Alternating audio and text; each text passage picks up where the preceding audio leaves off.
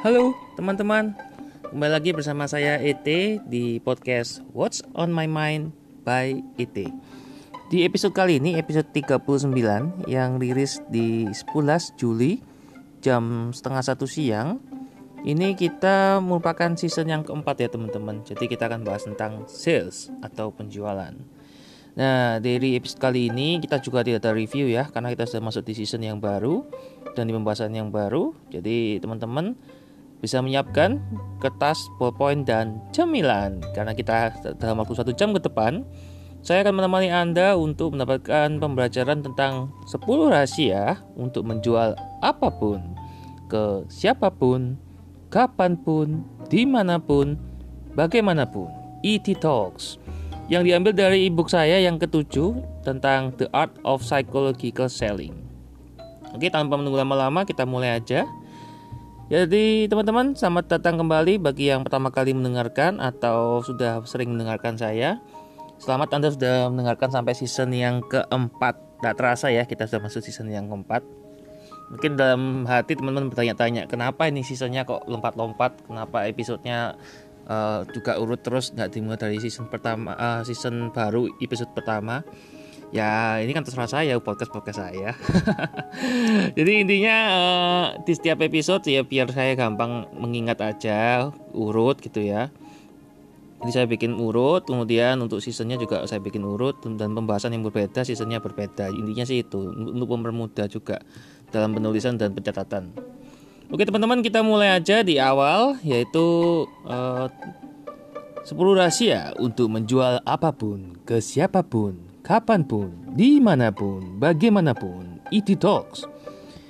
Ini merupakan season keempat di episode yang ke-39 yang akan rilis 11 Juli setengah satu siang. Saksikan sekarang juga di episode ini. Oke teman-teman kita mulai aja di pembahasan pertama yaitu why selling is an art. Ya coba teman-teman di topik kali ini, di episode kali ini akan banyak pertanyaan-pertanyaan yang harus teman-teman jawab. Jadi saya selalu mengingatkan untuk teman-teman menyiapkan kertas ballpoint ya. Kalau cemilan tuh uh, opsional atau bebas teman-teman mau nyiapin apa enggak. Intinya biar satu jam ke depan betah gitu loh. Jadi nggak garing, nggak nggak upper gitu ya.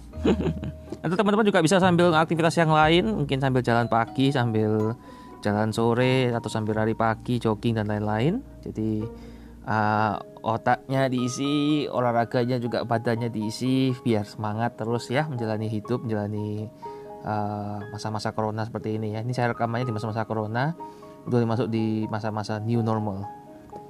Oke. Okay. Menurut cepat teman-teman jawab ya, uh, kenapa menjual itu adalah suatu seni? Nah, seni kenapa saya katakan seni? Coba Anda bisa jawab di medsos saya ya teman-teman ya. Bagi yang dengerin saya pasti sudah yang sudah sering dengerin saya pasti tahu ya.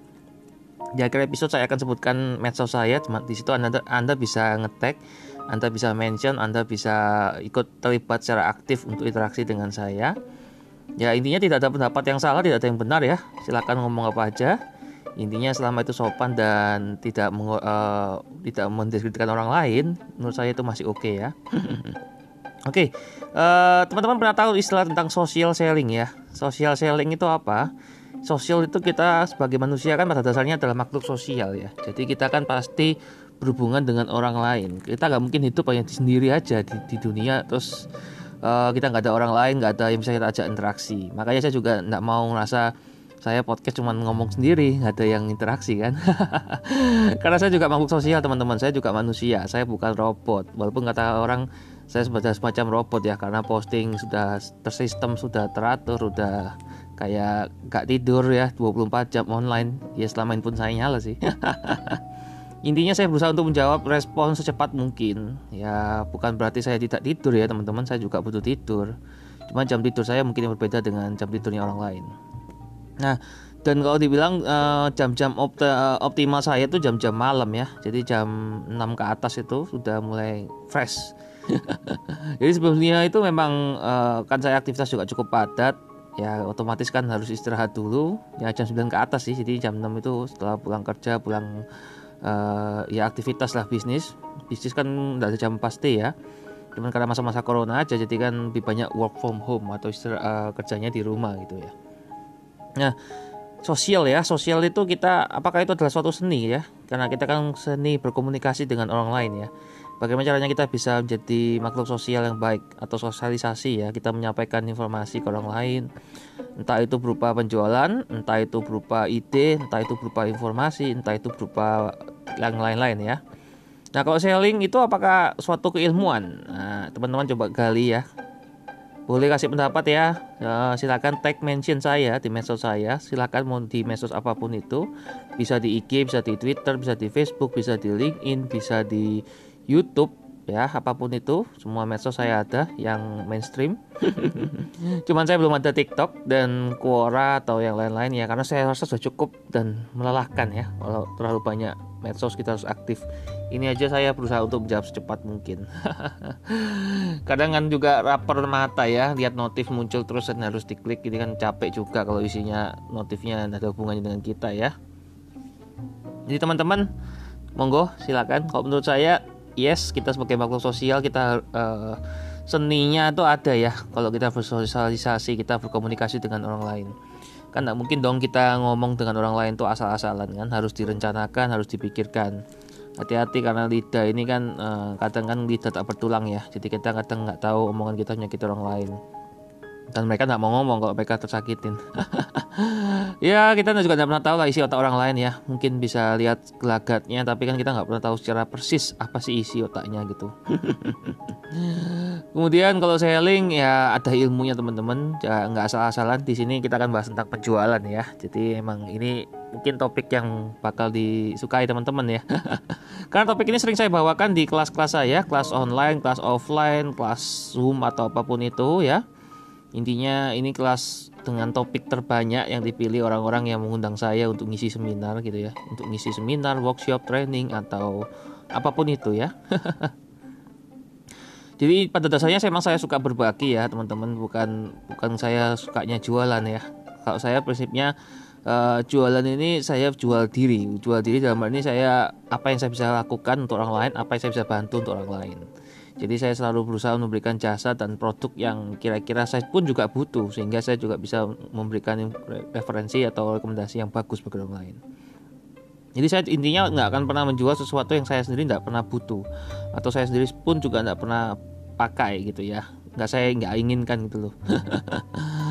Oke, jadi teman-teman bisa tadi kan sudah jawab ya. Silakan. Saya rasa teman-teman sudah cukup uh, memperhatikan dan sudah mulai banyak yang masuk gitu ya yang jawab di medsos saya ini saya lihat wah itu ada ratusan bahkan ribuan orang yang respon.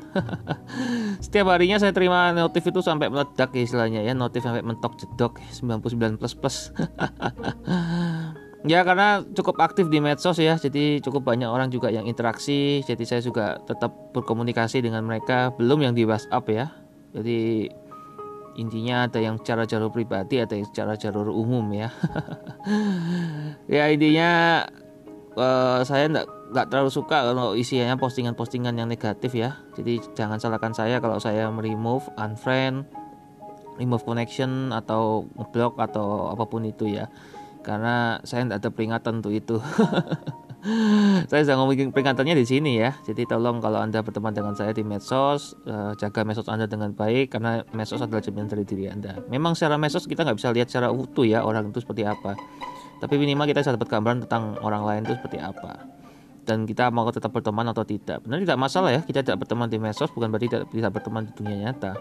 Tapi ya kadang kan orang uh, untuk menjaga, uh, menjaga hubungan atau melihat perkembangan apa yang dilakukan aktivitas hariannya itu semua banyak yang sudah aktif di medsos ya. Karena semua uh, di kondisi seperti ini corona orang sudah gak bisa banyak bergerak otomatis mereka banyak aktifnya di medsos ya. Tempatnya orang lain berkumpul ya di situ sekarang.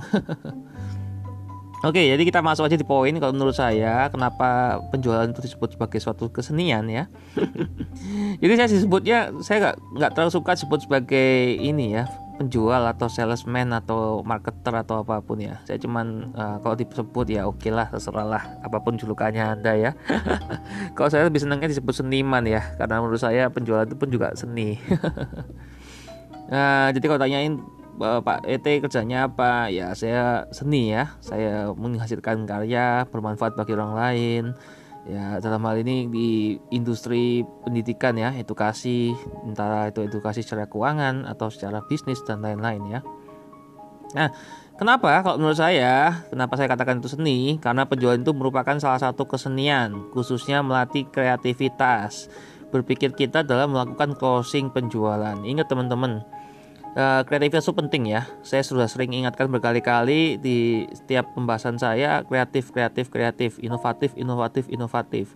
Kenapa saya ulang berkali-kali? Ya ini merupakan bagian dari pengulangan teman-teman. Untuk teman-teman aware bahwa kita tuh harus inovasi ya. Dan kita harus kreatif setiap saat, setiap waktu, setiap tindakan kita ya. Bukan berarti kita uh, monoton atau kita selalu stay to the rule ya. Kita juga bisa break the rule atau kita ciptakan rule baru gitu ya. Kalau saya tipenya mungkin emang dari dulu tipenya label ya. Susah banget ya atur. Jadi saya buat aturan-aturan baru dan buat permainan baru istilahnya gitu. Tapi masih dalam rel yang benar ya. Masih dalam uh, kaidah-kaidah kaidah-kaidah yang berlaku. Nggak aneh-aneh. Nggak ya aneh emang aneh secara ini aja. Gebrakan-gebrakan dan terobosannya gerakan-gerakannya Nah itu tadi ya teman-teman. Jadi kita latihan ya. Kreativitas itu harus dilatih. Kreativitas itu juga semasa uh, termasuk dalam keseni uh, ini ya teman-teman ya kemampuan ya. Jadi bisa dilatih. Bukan hanya orang-orang tertentu yang punya kreativitas yang luar biasa ya. Tapi semua orang bisa untuk dilatih kreativitasnya. Makanya kita juga bisa uh, berpikir ya. Gimana caranya kita berpikir kreatif. Jadi krea, uh, berpikir itu macam-macam teman-teman. Ada berpikir kritis itu benar-benar kita rasional pakai logik gitu ya. Atau berpikir kreatif. Berpikir kreatif ini ya irasional dan ilogik tapi tetap masuk akal ya. Tetap bisa diterima uh, alam bawah sadar orang lain. Dan tujuan kita adalah closing ya teman-teman ya. Kalau kita jualan ada closingnya ya bukan jualan namanya itu tapi namanya pembukaan. Jadi uh, selling pun juga bukan masalah closing ya, teman-teman. Openingnya juga penting. Kok saya sih lebih fokus di opening ya. Karena closing sudah banyak orang yang ngajarin. Jadi saya selalu fokusnya ke hal yang orang lain gak ajarkan. Ini makanya saya sebut sebagai kreativitas di sini nih. Ketika orang lain banyak ngajarin tentang closing penjualan, saya lebih fokus ke opening penjualan karena banyak orang itu uh, takut untuk berjualan jadi untuk memulai aja takut. Nah ini kita mulai dengan cara opening dulu gitu loh. Nah ujungnya memang pasti adanya closing ya tapi itu kan bertahap. Kalau kita tidak pernah lakukan opening maka kita nggak akan pernah dapatkan closing Nah, materi kali ini atau di episode kali ini dan bagian-bagian berikutnya saya nggak tahu ini akan berapa episode ya, akan berapa bagian juga karena ini cuma uh, merupakan bagian yang cukup berat ya. Topiknya cukup berat secara psikologi dan secara penjualan ya intinya tapi banyak praktek ya teman-teman dan saya bisa sharing beberapa studi kasus yang sudah saya lakukan. Jadi teman-teman juga bisa sharing gitu ya kalau anda rasa ada yang bermanfaat boleh juga dibagikan ke orang lain ya sharing is caring dengan kita belajar sesuatu dan orang lain belajar sesuatu kita bisa dapat saling mengisi dapat saling membantu dalam pengembangan diri ya karena menurut saya sukses itu bukan sendiri ya, tapi sukses bersama-sama. Makanya kita selalu memberikan uh, apa namanya yang terbaik bagi orang lain ya. Bahkan dalam berbagi pun juga harus ikhlas, harus tulus, harus berbagi seutuhnya gitu ya. Nah, ini saya akan bawakan secara santai teman-teman ya, seperti di episode-episode yang lalu, di pembahasan-pembahasan yang lalu. Santai dalam hal ini bukan berarti saya pelan, temponya santai banget, bukan. Tapi ya tidak terlalu serius ya. Kadang ada saya selipkan bercandaan atau ada hal, hal lucu yang mungkin saya bahas gitu ya. Jadi nggak biar nggak terlalu serius aja kayak di kelas-kelas kan nanti orang-orang merasa capek kan udah di kelas tuh berapa tahun ya dan harus serius terus dan mencatat dan segalanya ya. intinya saya sedang mengingatkan di depan untuk menyiapkan powerpoint dan kertas itu bukan untuk mencatat semuanya ya tapi anda catat apa yang menurut anda sesuatu hal yang anda baru dapatkan atau mungkin anda dapat kreativitas ya salah satu prinsipnya untuk uh, dalam insight ya istilahnya insight dapat insight bukan dapat kreativitas jadi uh, salah satu hal itu ide itu kan kadang pop pop up ya istilahnya itu muncul kayak di laptop atau di browser kita itu kan muncul kayak iklan tuh nah itu kapan pun ya kita nggak pernah tahu nah makanya saya bilang selalu sediakan kertas dan pulpen untuk mencatat penting untuk mencatat ya. Jadi kita biar nggak kehilangan tuh idenya kita. Bahkan saya kadang ke toilet atau ke tempat lain yang uh, butuh privasi itu pun saya juga selalu mencatat ya. Jadi ketika saya lagi butuh ketenangan, butuh sendiri itu bukan saya uh, tipenya penyendiri ya, tapi saya kadang dapat inspirasi banyak ketika saya sedang sendiri. nah, dan diharapkan keterlibatan aktif ya dari peserta dalam sesinya untuk hasil yang lebih maksimal dan optimal. Nah, dalam hal ini mungkin biasanya ini kan dibawakan secara online dan secara offline secara langsung ya. Ada respon, ada timbal balik langsung.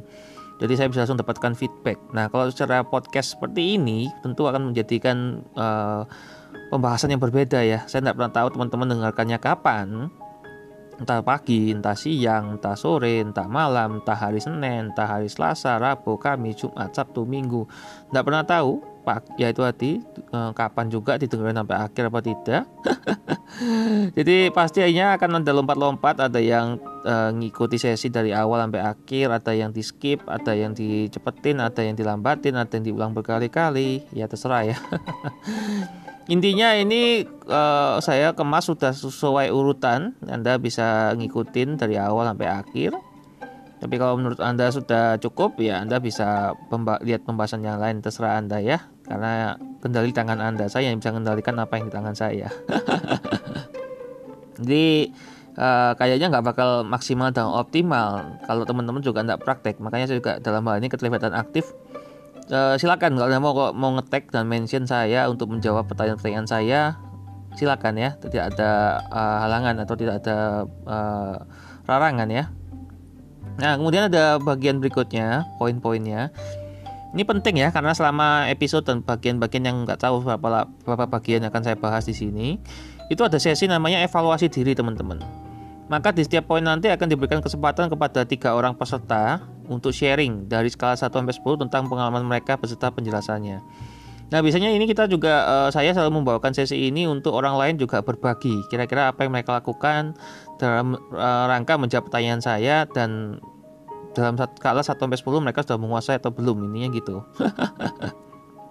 Tapi tidak apa-apa ya. Dalam hal ini teman-teman juga mungkin bisa tag tiga orang temennya yang lain jadi bisa mention juga tiga orang teman yang lain di postingan saya apa pun di di story kah entah di postingan feed IG di postingan status WA status Facebook atau postingan di LinkedIn ya.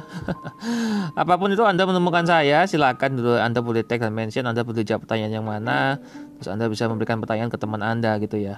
Kira-kira Anda pasti penasaran dong, mereka sudah skalanya 1 sampai 10, skalanya berapa kan?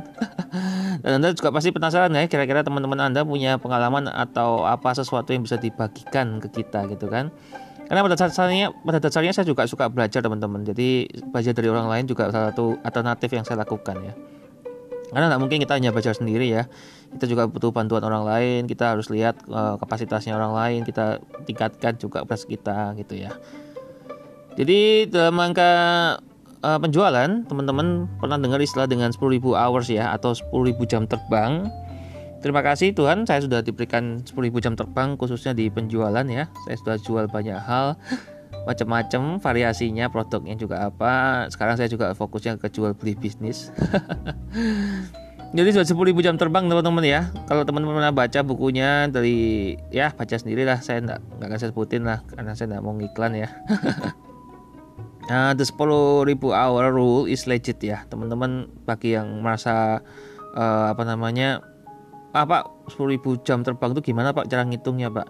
Sederhana teman-teman ya, misalkan Anda pekerja profesional, itu kan ada jam kerja 8 jam. Dalam hal ini dalam tanda kurung atau garis bawah tanda dan caps lock dan lain-lain ini bahwa Anda full bekerja ya, tidak sedang main-main atau tidak produktif ya. Anda full bekerja, Anda benar-benar mencurahkan hati, pikiran, tenaga, dan waktu, bahkan uang dan lain-lain untuk di, di jam yang Anda uangkan ini untuk bekerja, untuk berkarya. Nah itu yang saya sebut uh, legit ya Legit itu benar-benar luar biasa Jadi kalau 8 dikali 5 40 jam ya setahun uh, se Itu seminggu dikali 4 Yaitu berapa? Ya tinggal dikali aja lah Rata-rata sih kalau di tahun itu 10 tahun ya teman-teman. Uh, kayak sempat saya bahas di episode-episode yang lalu tentang saya rencana bikin podcast seharinya tiga kali sehari itu akan jadi 10.000 episode atau 9 tahun kemudian. Dan kayak sih agak susah ya bagi saya untuk uh, untuk mencapai itu. Tapi bagi saya tidak ada yang mustahil. Ya teman-teman doakan saya tetap bisa komitmen bisa konsisten. Apalagi nggak ada duitnya ini ya. Belum ada duitnya. Saya selama take ini belum ada uangnya makanya saya gua uh, biar ada motivasi bukan motivasi uang ya benernya ya. Tapi kalau ada sponsor atau endorse yang masuk ya itu dengan senang hati akan saya terima ya. Intinya saya berarti lebih bermanfaat bagi orang lain saya ada dampak bagi orang lain sehingga banyak orang yang mau mendengarkan saya. Jadi intinya uh, kita ini ya meluangkan waktu kita untuk bekerja secara utuh gitu ya. Benar-benar melawan semua tantangan yang muncul gitu ya. Dan Anda akan mendapatkan skill Anda ini sudah terasa gitu ya. Kalau di istilahnya itu kepakaran. Dan dalam hal ini uh, saya di bisnis sudah berbagai macam industri ya. Salah satu industri favorit saya ya di asuransi, properti, MLM dan sekarang di bisnis konvensional gitu ya. Nah teman-teman bagi yang podcast ini bukan termasuk ya karena kan saya juga termasuk public speaking saya juga basicnya adalah seorang guru yang terus juga IO dan lain-lain ya. Saya lebih suka belakang layar sekarang. Dari dulu sih benernya passion saya di belakang layar cuman ketika saya diminta maju ya saya akan maju. Ya intinya akan memberikan contoh ya. Kita hanya bisa bukan berarti hanya bisa ngomong tapi juga berikan contoh yang terbaik. Karena contoh itu adalah cara yang terbaik kita untuk mengajar ya. Oke jadi ada yang sudah paham tentang 10.000 jam? Jika ya silahkan sharing opininya. Monggo teman-teman ya di sini Anda bisa tag ya dan mention saya. Bisa juga like, komen gitu ya, subscribe, share apa pun itu silakan gitu ya. Anda sharing aja di postingan saya yang mana pun gitu ya. Anda menjawab, "Pak, saya mau menjawab tentang 10.000 jam. Menurut saya adalah ini." Nah, gitu, silakan. dan mungkin juga bisa mengingatkan saya dengan halaman berapa di episode berapa bagian yang keberapa gitu ya. Karena ini ada ebook ya kalau ebook mungkin ada halamannya kalau di podcast kayaknya episode ya atau bagian keberapa. Nah jadi ini Malcolm Gladwell orang-orang uh, yang menulis buku ini konsep ini menjelaskan bahwa mencapai aturan 10.000 jam itu adalah kunci kesuksesan di setiap bidang. Jadi Anda sebelum lompat ke bidang lain minimal Anda punya 10.000 jam ya bisa juga sih disambi ya cuman kan nggak efektif ya. Jadinya ada waktu yang harus dibagi gitu ya. Tapi terserah itu uh, aturan anda ya. Anda punya aturan bermain sendiri-sendiri. Kalau saya aturan saya ini salah satunya ya. Biar saya juga fokus konsisten komitmen dan saya benar-benar utuh di sini gitu ya.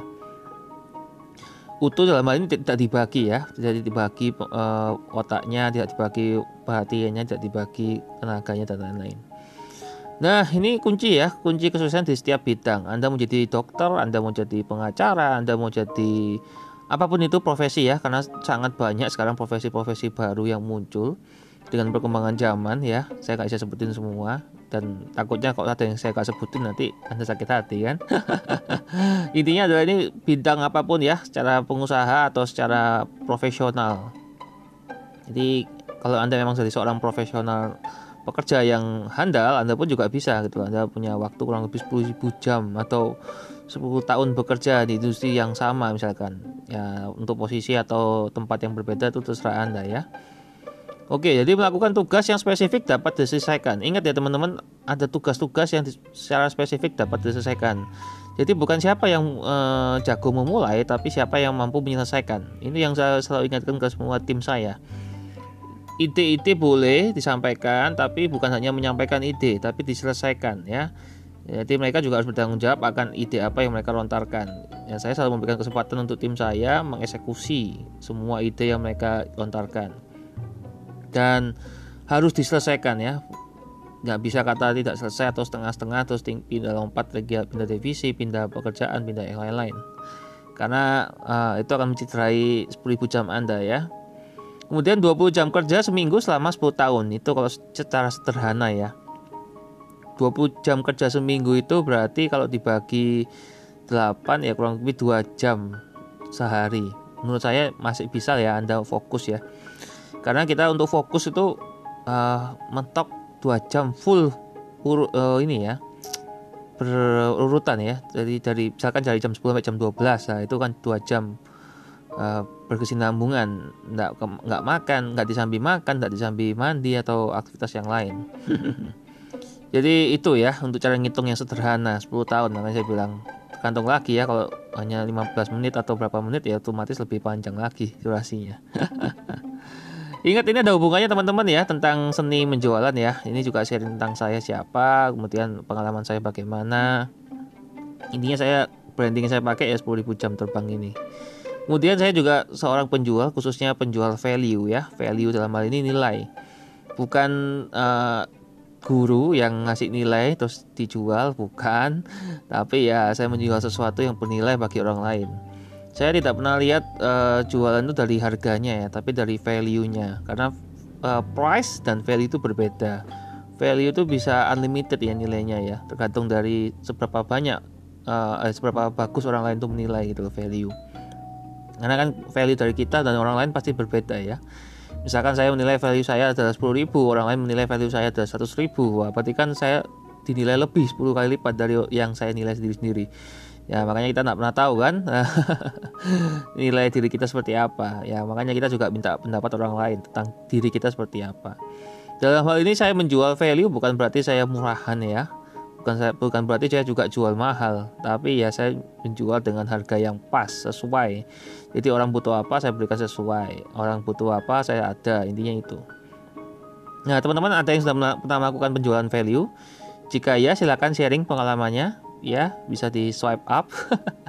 Bisa di kolom komen di bawah atau apa pun itu. Uh, anda ketika sedang mendengarkan ini lagi ngapain ya? Anda bisa sambil buka-buka medsos saya sambil anda bisa komen anda bisa like bisa subscribe bisa share apa pun itu. Jadi teman-teman uh, value yang saya sebut ini adalah value for money ya. Mungkin ada yang sering dengerin atau tidak pernah dengerin tentang value for money. Uh, value for money adalah setiap penjualan atau total dari uang yang dibelanjakan. Ya, ingat ya, setiap penjualan berarti di list atau semua di list yang Anda jual itu Anda list. Atau total dari uang yang dibelanjakan. Jadi misalkan uh, Anda jualan uh, kebutuhan sehari-hari ada 9 bahan pokok, yaitu di total dari 9 bahan pokok. Dan dari semua produk yang Anda jual itu namanya value for money ya. Ya, orang akan beli dari value-nya bukan dari nah, harganya gitu ya. Anda bagaimana cara Anda membranding, bagaimana cara Anda memarketingkan barang-barang penjualan Anda, maka itu yang menjadi muncul istilahnya value for money.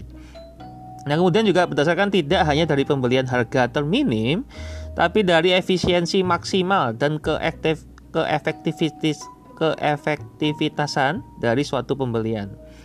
Jadi bukan dari yang harga terminim ya teman-teman ya. Kalau jual harga bottom terus ya gimana caranya kita maksimalkan keuntungan ya.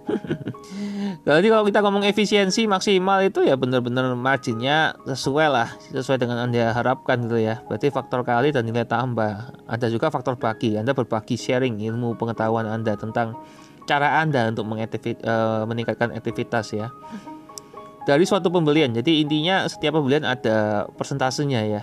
Jadi mohon maaf ini kok saya kayaknya bakal terlalu teknis, terlalu terperinci. Ini ciri khas saya. saya nggak suka kalau cuman mengambang di awang-awang atau cuman di kulit aja ya. Saya bredel semua sampai daging-dagingnya ini. Makanya saya sampai detilkan sampai di pokok-pokok mikro dan nano-nanonya ini. nah, harga terminim ini harga yang tidak bisa dinego lagi ya teman-teman ya. Jadi kalau dinego lagi ya Anda rugi justru jangan pernah Anda jualan dengan jual rugi ya kecuali emang di case tertentu. Nah, efisiensi juga Anda bisa gunakan maksimal, bisa dinaikkan marginnya, bisa uh, banyaklah cara lah, cross selling, upselling atau uh, lain-lain lah. Udah pernah saya bahas di pembahasan-pembahasan sebelumnya, jadi kayaknya saya tidak mau pada pengulangan ya. Ya teman-teman bagi yang penasaran bisa dengerin saya di episode-episode yang lalu ya. Saya sudah ceritakan kok. Nah, kemudian uh, great value memiliki kualitas tinggi, kuantitas dan kepantasan yang ditawarkan dengan harga rendah atau terjangkau berdasarkan negosiasi harga ya. Jadi kenapa disebut great value atau nilai yang bagus gitu ya atau di atas bagus ya. Good itu kan bagus, great itu lebih bagus gitu ya atau terbaik lah itu karena kualitas ya teman-teman. Jadi sama di podcast saya juga selalu fokusnya di kualitas. Kualitasnya tinggi, jadi pembahasannya berkualitas. Ya karena berdasarkan pengalaman saya pribadi, bukan cuman uh, apa namanya sharing-sharing yang nggak ada studi kasusnya, tapi ini ada studi kasusnya dari saya pribadi. Nah kemudian kuantitas yaitu uh, dari cukup banyak episode ya, saya akan juga cukup banyak episode. Dalam situ setiap episodenya ada sekitar durasi satu jam. Saya pembahasan detail uh, tentang pembahasan itu, topik itu ya. Dan kepantasan ditawarkan dengan harga rendah ya. Kalau ini apalagi anda dengarkan secara gratis ini teman-teman. Nggak ada harganya lagi nih. Makanya kalau anda memang mau pasang iklan sponsor atau mau endorse silakan lah. Nanti biar ada value nya juga kan biasa juga merasakan value bukan anda aja yang merasakan value. Saya juga merasakan value bahwa saya bernilai gitu ya. Oh ternyata anda menilai saya sekian gitu ya. Oh ternyata value dari saya sekian. Saya tidak pernah pasang harga tinggi tinggi teman-teman. Intinya saya pas pasangkan harga sesuai dengan harga yang pas. Dalam hal ini ya negosiasi harga ya. Dan terjangkau pastinya ya dibandingkan yang lain-lain ya. Karena kan saya di sini tujuannya adalah bukan jualan. Di sini saya tujuannya adalah berbagi ilmu. Nah berarti saya walaupun saya di ujungnya nanti akan ada uh, sponsor masuk atau endorsement masuk itu tujuannya bukan untuk saya jualan ya. Tapi juga saya membantu orang lain untuk menyalurkan berkat ya. Jadi kita itu hidup itu di dunia bukan sendiri teman-teman. Seperti saya bilang di awal tadi sosial ya. Kita bisa membantu orang lain menyalurkan orang lain berkat orang lain. Ya dengan kita menyalurkan itu kita jadi berkat juga bagi orang lain siapa tahu ada yang memang benar-benar butuh jasa dan produk yang ditawarkan gitu ya nah pastinya terjangkau berdasarkan negosiasi, negosiasi harga ini eh, tergantung anda nanti negosiasi dengan manajemen saya bagaimana ya Nah, ini jadi metodologi yang saya pakai di episode kali ini atau di bagian ini adalah self coaching ya. Self coaching mungkin teman-teman sudah sering dengar. Nah, self itu diri sendiri ya. Jadi Anda merasa Anda di coaching sendiri. Ini tidak perlu saya ya. Maksudnya saya tidak perlu samping Anda, saya tidak perlu berhadapan dengan Anda tatap muka atau uh, face to face atau one on one atau apa pun itu. Bahkan Anda yang dengan mendengarkan suara, suara saya, Anda sudah bisa self coaching. Anda bisa dengan cara presence ya presence itu anda benar-benar hadir ya anda benar-benar fokus anda benar-benar uh, terlibat secara utuh kalau saya minta aktivitas ya anda lakukan tidak ada yang tidak dilakukan semua lakukan ya kemudian juga anda posturnya itu empatik ya atau empati anda punya empati terhadap diri anda sendiri gitu ya bahwa anda memang mau belajar anda juga harus coachable ya anda mau di coaching ya kalau anda tidak mau ya susah Kemudian courage to challenge atau berani untuk menantang ya. Anda harus menilai Anda sendiri itu kan. Tadi sudah sebut di awal di 1 sampai 10 Anda harus berani tahu Anda skalanya berapa. Satu ya bilang satu, 10 ya bilang 10. Yang penting bukan masalah satu atau 10-nya, tapi alasannya. Di sini tidak ada yang salah, tidak ada yang benar teman-teman. Jadi menurut Anda jika itu satu, ya Anda harus meningkatkan. Jika itu 10, apalagi yang bisa ditingkatkan sehingga itu bisa sampai angka 100. Jadi 10 itu kan batas maksimal ya. Tapi kalau orang-orang kreatif seperti saya pasti bisa ngomong, "Pak, saya 12, Pak." Wah, luar biasa. Berarti kan ada dua poin tambahan. Kemudian ada range of feeling ya. Range of feeling itu kan di sini saya melibatkan banyak emosi, permainan emosi jadi kadang Anda akan merasa benar-benar frustasi, Anda akan benar-benar sedih, Anda akan merasa bahagia, Anda akan merasa lega, Anda akan merasakan hal-hal lain itu ya. Kemudian ada namanya boundary awareness atau kesadaran uh, batas ya. Batas ini Anda tahu batas Anda berapa, Anda tahu skala Anda berapa, Anda sekarang di posisi yang mana, apakah Anda meningkatkan atau Anda merasa puas dengan posisi sekarang gitu ya. Terus juga kesadaran somatik. Somatik itu uh, ini ya uh, secara otak Anda tuh dipakai ya, Anda bisa bergerak gitu ya. Jadi Anda harapan saya setelah mendengarkan podcast saya ini bukan hanya mengisi otak ya atau ilmu aja. Istilahnya cuma diupdate atau diinstal, tapi bisa langsung dipraktekkan di bisnis dan pekerjaan Anda. Yang pertama, identifikasikan apa Anda membutuhkan pelatihan atau minimal Anda mengetahui bahwa Anda akan menerima manfaat dari pelatihan yang Anda terima? Jadi, jadi sebelum saya mulai, Anda juga bisa langsung menilai gitu ya. Anda butuh enggak? Anda butuh enggak uh, uh, ini dengerin podcast saya episode kali ini gitu ya. Minimal Anda mengetahui bahwa Anda akan menerima manfaat. Kira-kira manfaat apa yang Anda akan Anda terima? Apa yang Anda harapkan dengan Anda mendengarkan podcast saya episode ini khususnya? Nah, kalau Anda sudah uh, identifikasikan, ya Anda bisa catat di kertas itu tadi yang saya sudah bilang di awal ya. Nah, jika Anda tidak merasakan manfaat atau uh, belum bisa mengidentifikasikan, ya saran saya Anda tutup aja udah, Anda close. anda close episode ini, Anda tidak perlu dengarkan lebih lanjut karena menurut saya ini demi saya, demi bukan demi saya, bukan demi Anda uh, viewer atau bukan demi follower, bukan demi subscriber, tapi demi Anda sendiri ya. Lakukan yang terbaik buat Anda sendiri ya, bukan buat saya. Ingat buat diri Anda, bukan buat saya. Oke? Yang kedua, petakan semua di sebuah kertas sehingga Anda melihat dengan jelas informasi dan pemikiran Anda yang membutuhkan kejelasan pencapaiannya. Nah, itu tadi saya yang sebut Anda butuh kertas, entah itu A3, A4, A5, apa pun itu, bahkan kalau perlu buku atau kertas gambar, apa pun itu ya, terserah Anda nyamannya bagaimana. Mau di kamar atau mau di ruang tamu atau di tempat yang ada cahaya yang bagus atau gimana, terserah Anda. Pokoknya sediakan kertas. Tergantung kreativitas anda juga mau pakai buffalo atau pakai apa pun silakan. Tujuannya adalah bisa anda bisa melihat dengan jelas itu ya.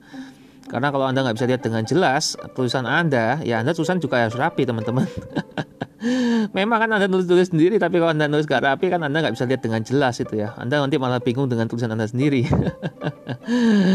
Jadi pastikan Anda tulisan dengan rapi, bisa dengan ballpoint, bisa dengan spidol, bisa dengan pensil, apa pun itu yang penting kelihatan jelas. Jadi mungkin dengan huruf baku ya, kalau oh, tegak bersambung susah dibacanya. informasi dan pemikiran Anda yang membutuhkan kejelasan pencapaiannya. Ingat di sini informasinya dari Anda sendiri ya, bukan dari saya informasi dari saya itu hanyalah informasi studi kasus dari saya. Sedangkan uh, atau istilahnya pertanyaan-pertanyaan ya pemikiran ya anda sendiri anda pemikiran anda yang murni jangan murni semua saya yang apa saya cat uh, apa yang saya pikirkan anda catat semua. Ini bukan ujian ini bukan ulangan ini bukan kelas ya. Ini podcast ini episode ya di mana anda berkreativitas lah anda yang dapat insight apa anda tulis tulis sendiri ya. Ya anda bisa kasih timbangan ya 1 sampai 10 anda kasih skala. Misalkan anda dapat insight baru anda tulis itu nanti katanya kalimatnya apa terus anda tulis 1 sampai 10 oh ini hal baru berarti tulis satu. Apakah anda mau memperdalam informasi yang saya kasih informasi ini? Misalkan nanti self coaching. Saya tidak pernah dengar tentang self coaching. Oke saya kasih angka satu. Nah saya ingin mendalami self coaching sampai saya master di 10 lah sampai gitu. Contohnya ya. Nah kemudian yang ketiga. Konteks dari hasil, sumber daya yang diperlukan, ekologi, hasrat, tujuan, dan proses menuju hasil yang diinginkan. Bagaimana, kapan, apa, dan mengapa. Oke, teman-teman saya ulangi lagi ya, pelan-pelan tadi terlalu cepat mungkin. Konteks dari hasil ya, teman-teman lihat konteks dari hasil dari output yang ingin Anda capai, outcome-nya bagaimana gitu ya. Misalkan setelah Anda mendengarkan episode saya kali ini Anda bisa jualan lebih baik gitu ya. Bukan hanya baik tapi jualan secara volumenya lebih banyak gitu ya. Terus cara kepuasan orang juga lebih puas atau apa pun itu sumber daya yang diperlukan. Kira-kira anda butuh apa? Apakah anda butuh mentor anda butuh coach anda butuh trainer anda butuh uh, apa pun itu? Atau anda butuh leader yang bisa bantu anda untuk ngasih informasi tentang apa yang perlu diingatkan gitu ya? Atau bahkan kendaraan gitu ya. Butuh kendaraan butuh butuh makanan gitu atau bensin atau apa ya. Itu anda sendiri dan anda yang kira-kira apa yang anda butuhkan gitu untuk mencapai hasil anda ekologi itu lingkungan. Jadi anda bisa lihat lingkungan anda. Nah, anda bisa catat gitu ya. Entah itu lingkungan pekerjaan lingkungan komunitas lingkungan rohani lingkungan lain-lain ya. Life will balance ini. Kemudian hasrat. Hasrat Anda passionnya di bidang, di bidang apa? Misalkan Anda emang sudah di bidang yang Anda sukai, saat ini Anda berjualan hal yang Anda sukai, atau mungkin memang bukan karena hasrat Anda, tapi karena emang tuntutan pekerjaan, itu serah Anda, tidak apa-apa, tulis saja. Ini Anda bisa pakai skala ya. Ini apa pun yang saya katakan Anda bisa dapat catat apa pun itu terserah Anda. saya tidak pernah maksa kata-kata apa yang harus Anda catat atau informasi yang mana yang harus Anda catat itu terserah Anda. Itu hanya notes untuk Anda sendiri ya, catatan untuk Anda. Jadi notulennya Anda sendiri ya. Jadi tidak ada notulen di akhir, tidak ada notulen di awal juga. Kemudian tujuan ya, tujuan dari Anda mendengarkan podcast saya episode ini apa? Gitu Anda harus tahu tujuannya dengan jelas gitu ya. Kalau nggak jelas ya mendingan tutup, tutup aja lah, stop, nggak usah dengerin lagi episode ini atau episode yang lain lain nggak usah. Udah, aktivitas yang lain aja ya. Kayaknya nggak ada tujuannya buat apa kan Anda dengerin terus. Nah kemudian proses menuju hasil yang diinginkan pasti ada prosesnya teman-teman nggak mungkin tiba-tiba blek jadi itu nggak mungkin bikin kue aja perlu kan siapkan tepung ada takarannya ada uh, microwave-nya ada ilmunya juga kan nggak bisa kan asal-asalan nanti temperaturnya nggak pas ya kosong jadi itu ya contohnya ya anda juga harus tentukan bagaimana kira-kira Anda mencapai target itu tadi. Misalkan dengan cara Anda mendengarkan ini sampai akhir gitu ya, contohnya. Atau Anda bisa ngajak nobar. Ya, nobar dalam ini nonton bareng, jadinya dengerin bareng, debar-debar, itu dengar bareng gitu ya sama teman Anda, sahabat Anda.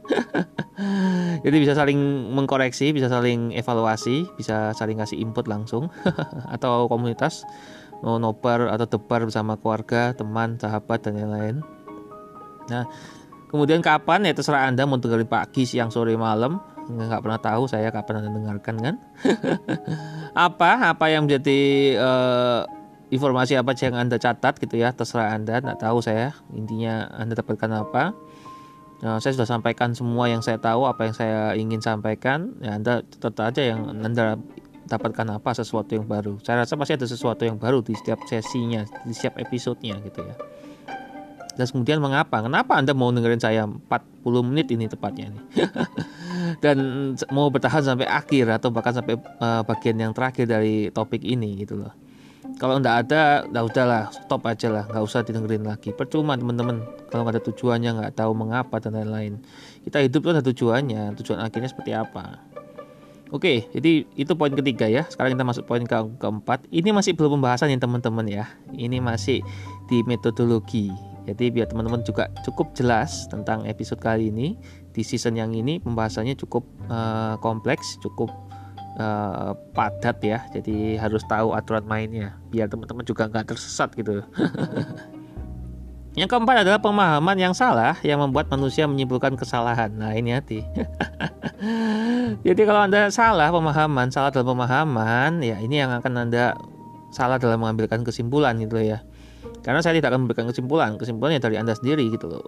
Karena di sini bukan sifatnya saya memberikan informasi full ya. Di sini saya lebih ke coaching. Coaching itu memberikan pertanyaan-pertanyaan untuk menuntut Anda lebih baik, hidupnya lebih baik gitu ya kita dalam menemukan jawaban itu secara langsung atau kemudian hari gitu. Yang kelima adalah namanya spirit. Spirit itu apa? Uh, pastikan bahwa tujuan Anda adalah spesifik, jelas gitu ya. Misalkan dengan Anda mendengarkan episode ini Anda ingin tahu caranya jualan, jualan apa, terus di mana dan kapan, bagaimana dan lain-lain. Itu spesifik ya. Anda bisa ngelis dengan 5W1H. Apa aja Anda untuk tujuan dari dengarkan podcast saya ini, episode ini. Kemudian ada hadiah ya. Have price attached. Attached itu uh, tadi kan spirit itu singkatan ya. Ini yang P. Uh, hadiah ada hadiahnya. Anda misalkan Anda mendengarkan ini sampai akhir, terus Anda praktek dan Anda dapatkan target yang sesuai gitu ya omset. Anda juga bisa sharing itu pengalamannya ke saya gitu ya. Pak saya sudah mendengarkan episodenya Bapak yang ini bagian yang ini. Nah ini saya akhirnya tembus, tembus target, akhirnya saya bisa uh, liburan ya, saya dapat hadiah dari kantor atau mobil atau motor atau rumah atau apa pun itu ya. Pastikan Anda memberi hadiah untuk diri Anda sendiri ya, karena bukan saya yang ngasih hadiah, wong Anda yang berjuang Anda yang berhasil kok saya yang ngasih hadiah. Menurut saya ini sudah jadi hadiah buat Anda ya. karena Anda mau mendengarkan saya sampai akhir sampai semua bagian episode dan uh, seasonnya itu sudah hadiah bagi saya sendiri. Jadi menurut saya hadiah buat anda ya anda yang uh, tentukan sendiri gitu ya. Nah kemudian R individual. Ini I atau I yang pertama ya. Individual. Pastikan ini uh, bukan target kelompok ya anda mungkin memang mendengarkannya bersama-sama orang lain atau teman anda tapi pastikan targetnya target individu ya anda bisa contohkan misalkan target tahun ini harus dua kali lipat dari tahun lalu. Nah, ini misalkan Anda sebagai karyawan atau pekerja profesional. Nah, misalkan Anda sebagai pengusaha, Anda mungkin bisa tentukan target penjualan tahun ini lima kali lipat misalkan dari tahun lalu. Ya caranya bagaimana harus ngelis ya Anda ya. Nah, kemudian dapat direview ini R ya, can be reviewed, dapat direview. Anda bisa lihat ulang gitu ya. Anda bisa baca berkali-kali, Anda bisa lihat dengan jelas. Ya, jadi Anda harus tahu gitu ya apa aja yang anda tulis itu harus bisa dibaca anda bisa ulang berkali-kali setiap harinya setiap minggunya setiap bulannya setiap tahunnya gitu ya target tahun ini tahun ini tahun depan tahun kesekian itu semua ada misalkan 2020 sekarang ya anda bisa tentukan target 2020 2021 22 23 24 25 dan lain-lain. Dan kemudian I yang kedua itu adalah inspiring. Anda harus bisa ter, terinspirasi gitu ya targetnya Anda ini. Kalau anda tidak bisa terinspirasi jadi targetnya nggak terlalu tinggi sehingga anda tidak takut atau anda tidak ada motivasi itu itu saran saya tutup. Udah usah usah bermimpi tinggi tinggi ya karena anda sendiri tidak ada target untuk mencapainya buat apa capek-capek kan jadi pastikan anda terinspirasi ya teman-teman ya nanti harus ada time bound ini yang terakhir T time bound itu ada targetnya time bound atau timeline apa pun itu istilahnya ya e, misalkan ini kan sudah masuk kuarter kedua ya. Saya rekamannya ini di bulan Juni. Juni ya. Juni itu kan kuarter kedua. Ini akan tayang di Juli atau kuarter ketiga. Ya teman-teman bisa ngomong misalkan kuarter keempat saya akan capai target sekian atau semester 1, semester 2, semester genap, banjir dan lain-lain. Apa pun itu cara yang Anda pakai ya. Anda bisa tulis target, deadline-nya seperti apa, tanggalnya spesifik, tanggal, hari, bulan, jamnya semua, bahkan momennya juga Anda bisa tulis semua ya. Dan harus smart juga selain spirit dan smart. Smart itu spesifik tadi ya. Spesifik kan sudah diulangi tadi di awal yang spirit. Measurable bisa diukur ya. Jadi bisa anda tahu sendiri kira-kira masuk akal gitu ya. Cocokkan dengan uh, laporan anda selama beberapa tahun terakhir beberapa bulan terakhir ya perform anda seperti apa. Kemudian achievable itu bisa dicapai ya. Kalau anda dulu pernah mencapai ya saat ini pun juga pasti bisa mencapainya lagi ya. Pasti karena ada peningkatan. Nggak mungkin kan kita hidup malahnya malah adanya penurunan terus terus menerus gitu ya kemudian realistik ya jadi sesuai kondisi karena ini masa-masa corona ya kita nggak bisa offline ya mungkin harus online. Jadi kita harus lakukan sesuatu gebrakan baru cara baru gitu ya. Dan timely itu sama kurang lebih dengan time bond Sudah dipahami teman-teman ya ini poin kelima. Dan kita masih belum masuk di poin pembahasan. Nah apa-apa, ini biar teman-teman lebih paham ya untuk metodologi yang kita pakai. Yang keenam, membutuhkan kesabaran, latihan, motivasi, dan momentum. Jatuh itu jangan dianggap sebagai kegagalan, tetapi pembelajaran. Nah itu hati poin keenam. Kesabaran ya teman-teman ya, ini proses yang cukup panjang, melelahkan dan akan beliku-liku gitu ya. Anda harus latihan ya. Jadi bukan cuma dengerin sekali, mungkin Anda bisa dengarkan berkali-kali di saat Anda lagi butuh motivasi untuk penjualan Anda bisa dengarkan podcast saya lagi gitu ya episode ini lagi gitu atau episode yang lain terserah Anda. Kemudian motivasi ya Anda temukan motivasinya. Saya di sini tidak memotivasi Anda karena saya bukan motivator teman-teman. Saya uh, hanya berbagi. Kalau bisa memotivasi ya luar biasa. Bisa menginspirasi ya luar biasa. Karena bukan itu tujuan saya. Tujuan saya berbagi ya. Kemudian momentum, Anda harus tahu momen yang pas ya. Misalkan ini kan sudah masuk masuk masa-masa new normal, pastinya akan banyak lembaga uh, ini ya kesempatan baru ya bagi Anda, peluang-peluang baru. Kalau saya uh, tanpa ada adanya corona 365 hari setiap tahun atau uh, tahun ini 366 itu dengan adanya 365 hari padahal ada 365 peluang. Saya tidak pernah tahu peluangnya muncul dari mana intinya saya tidak pernah membuang peluang. Kalau ada kesempatan saya akan ambil ada kesiapan saya akan jadi beruntung di situ nah kalau anda gagal anda jatuh ya jangan dianggap sebagai kegagalan tapi pembelajaran. Banyak orang anggapnya itu sebagai kegagalan. Benar tidak ada yang salah dengan kegagalan. Mana ada sih orang yang hidup itu tidak pernah jatuh? Waktu bahaya aja kita pasti waktu mau berjalan-jalan kan jatuh sering jatuh kan? Sebetulnya makanya kita bisa berdiri makanya bisa jalan. Ya itu hati. Bahaya aja pernah jatuh. Jadi kalau saya tidak pernah bayangkan satu manusia pun di muka bumi ini yang nggak pernah jatuh karena dari bahaya aja sudah pernah jatuh kan? Tapi kan mereka tidak pernah menyerah gitu ya menganggap aduh saya tidak akan bisa jalan saya tidak akan bisa lari saya tidak akan bisa berdiri. Ya mereka tetap berjalan kan? Sampai akhirnya kita bisa seperti saat ini. Nggak tahu saya anda usia berapa anda dengerin ini ya. Yang pasti kan sudah pernah merasakan jadi bayi tidak mungkin terakhir besar tiba-tiba. Tapi pembelajaran teman-teman ya. Ingat jatuh itu semua orang pasti pernah jatuh. Yang dilihat itu bukan masalah jatuhnya tapi bangkitnya bagaimana. Oke itu metodologinya. Kita akan masuk di pembahasan berikutnya yaitu guideline atau uh, ini ya petuah ya atau apa namanya ya semacam yang harus anda lakukan lah di setiap episode eh sorry di setiap pembahasan saya di bagian-bagian berikutnya. Yang pertama itu ditulis di selembar kertas A3 atau HVS putih. Atau bisa juga stick note. Stick note tahu ya yang warna-warni yang bisa ditempelin di kertas ditempelin di buku ditempelin di apa pun itu. Kemudian ditempel di ruangan kaca.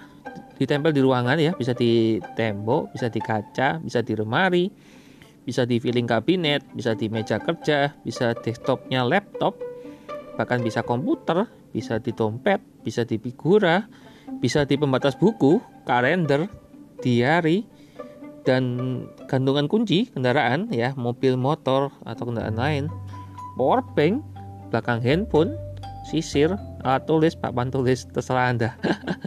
Intinya ditempel udah. Tempelnya mau pakai uh, lakban mau pakai lem atau pakai apa pun yang mesti jangan sampai merusak ya. Ya yang bisa gampang ditarik juga gampang tempel. Intinya adalah sat, uh, anda juga bisa status wall uh, status mesos ya atau wall mesos saya di Facebook, IG, Twitter, LinkedIn Telegram, Line, semua medsos saya yang saya sebutkan di akhir episode teman-teman bisa tag mention saya di sana ya. Itu untuk guideline-nya. Jadi kita akan terlibat ya. Kenapa? Fungsinya untuk apa? Ya nanti akan saya ceritakan di akhir ya. Tempat yang sering dilihat ya wajib diisi sejujurnya dan sesuai realita di pekerjaan masing-masing. Sudahlah, ini hanya tempat yang privasi aja lah. Misalkan anda enggak, anda malu untuk orang lain lihat ya anda di tempat yang anda sering lihat secara pribadi aja enggak ada orang lain yang lewat. Dan karena ini kejujuran ya teman-teman ya. Udah jujur aja lah. Ngapain kita berbohong ya? Tidak ada dusta di antara kita. Apalagi ini untuk anda sendiri untuk anda sendiri itu ya. Untuk pengembangan diri anda sendiri ya. Kalau anda nggak bisa jujur dengan diri anda sendiri ya capek lah teman-teman. Kita mau sampai kapan kita berbohong untuk diri sendiri gitu ya. Dan harus sesuai realita ya di pekerjaan masing-masing. Jadi nggak usah ngayal nggak usah ngimpi nggak usah lain-lain. Ya kita ngomong pekerjaannya kita masing-masing aja lah. Nggak usah pakai bayangkan pekerjaannya orang lain atau uh, yang lain-lain yang ada hubungannya dengan kita. Nah anda juga wajib mention tiga orang di medsos. Teman dekat ya rata-rata pastinya. Ya karena orang nggak semua nyaman di, men di mention atau di tag ya dan tag saya di LSD Pilus G untuk membantu reminder pencapaian goal. Nah, kenapa saya suka di tag dan di mention yaitu tadi ya. Uh, jadi saya bisa bantu mengingatkan. Kadang saya juga catat itu uh, apa yang orang lain lakukan itu ya, yang nge-tag dan mention saya itu. Apakah sudah dilakukan? Sudah berapa targetnya? Gimana? Udah udah udah sesuai? Nah, contohnya kayak gitu. Dan ada beberapa yang boleh di-share ke grup targetnya. Nah biasanya kalau ini kan saya bikin kelas ya online offline itu ada grup alumni lah istilahnya gitu ya. Batchnya sudah banyak, udah uh, ratusan sampai ribuan lah. Saya nggak bisa hitung berapa banyak orang yang sudah ikutin sesi ini. nah itu anda bisa share juga di grup ya. Uh, nggak tahu karena ini kan yang dengerin beda-beda, nggak di satu tempat yang sama, di momen yang sama. Bisa di grup Facebook, anda bisa bikin sendiri. Uh, entah apa pun itu istilahnya anda intinya ya episode ini gitu ya. Part yang pertama atau part kedua itu jadi satu kesatuan season keempat dari podcast saya What's on My Mind by IT gitu ya. Bisa di Facebook bisa di Line bisa di LinkedIn atau apa pun itu lah atau WA juga bisa silakan lah. Anda share ke grup ya. Intinya biar orang lain banyak yang belajar banyak yang dapatkan sesuatu ya dari sesi atau episode yang saya bagikan kali ini. Nah teman-teman uh, kayaknya durasinya nggak akan habis uh, nggak akan cukup ya untuk saya bahas semua materi. Karena kita kan ada 12 pembahasan. Nanti kan katanya 10 itu 10 rahasia ya itu topik utamanya atau headline-nya gitu ya. Tapi kita akan belajar banyak hal teman-teman. Jadi ada 12 hal yang akan kita pelajari. Di sini anda bisa dengerinnya kapan pun ya. Jadi uh, bisa hari misalkan kalau rata-rata tuh biasanya saya dua hari ini ya untuk ngadain sesi ini. Di mana masing-masing itu 8 jam atau 6 jam per durasinya. Tergantung saya durasi berapa lama ya intinya saya bisa menyesuaikan durasi. Bisa saya percepat bisa saya perlambat bisa saya sesuaikan dengan durasinya. Tanpa mengurangi isi atau konten ya. Yang pertama adalah selling state ya. Selling state itu bagaimana kita itu uh, kondisi kita saat berjualan ya. Kita harus selalu on fire atau state siap siaga gitu ya siap gerak siap jalan gitu ya. Jadi dengan cara apa? Ya bisa lah nanti anda akan belajar banyak hal. Kok saya? Itu ini saya langsung kasih contoh aja lah biar nggak nggak terlalu bingung. Ya karena saya nggak akan masukkan di sini ya karena akan saya bahas di bagian yang kedua ini.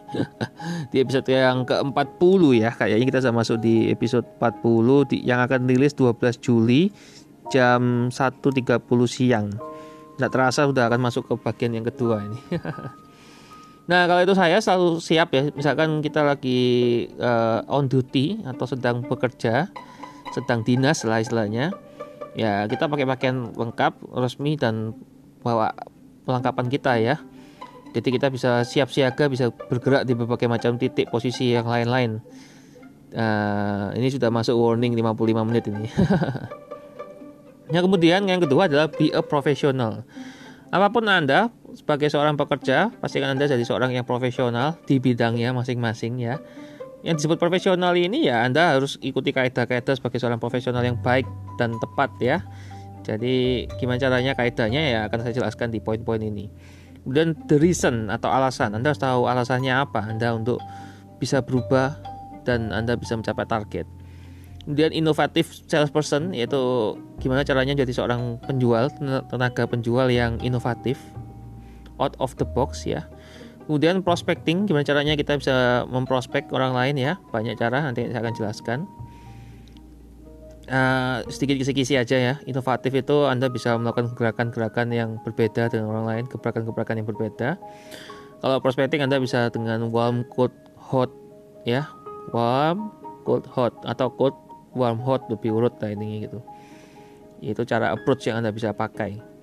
Kemudian progressing, progressing itu proses ya. Anda harus catat uh, follow up pertama, follow up kedua, follow up ketiga sampai sekian follow up yang tergantung formula yang Anda pakai masing-masing. Nanti akan saya ceritakan di poin-poin berikutnya. Jadi itu uh, itu di hari pertama biasanya ya atau di pembahasan pertama. Kalau di hari kedua atau pembahasan berikutnya ini karena durasi tidak cukup. Jadi kita akan bahas di episode ke-40. Yang akan rilis eh sorry uh, ya 40 yang akan rilis 11 Juli 12.30 siang. Tetap di 10 rahasia untuk menjual apa pun siapa pun kapan pun di mana pun bagaimanapun IT Talks.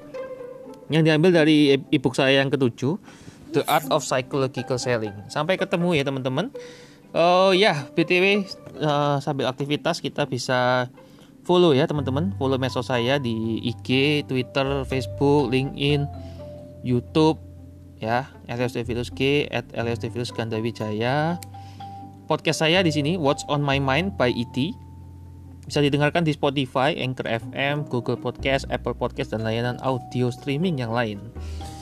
Salam salut bagi Anda yang sudah mendengarkan saya selama satu jam terakhir. Terima kasih banyak, Anda hebat, Anda dahsyat, Anda kuat. Ya, uh, you know my name not my story anda tahu nama saya tapi anda tidak tahu sejarah saya cerita saya di sini saya akan banyak cerita tentang saya siapa dan bagaimana cara saya bisa membagikan sesuatu bagi anda sampai ketemu ya teman-teman uh, selamat pagi siang senin uh, selamat pagi siang sore malam subuh. Selamat hari senin selasa rabu kamis jumat sabtu minggu. Saya tidak pernah tahu anda dengerin saya di episode ini atau episode yang lain tuh kapan pun itu. Bahkan tadi luar hati-hati yang lagi di jalan. Kalau yang di rumah tetap semangat. Tuhan memberkati. Sampai ketemu di episode ke-40 see you. God bless you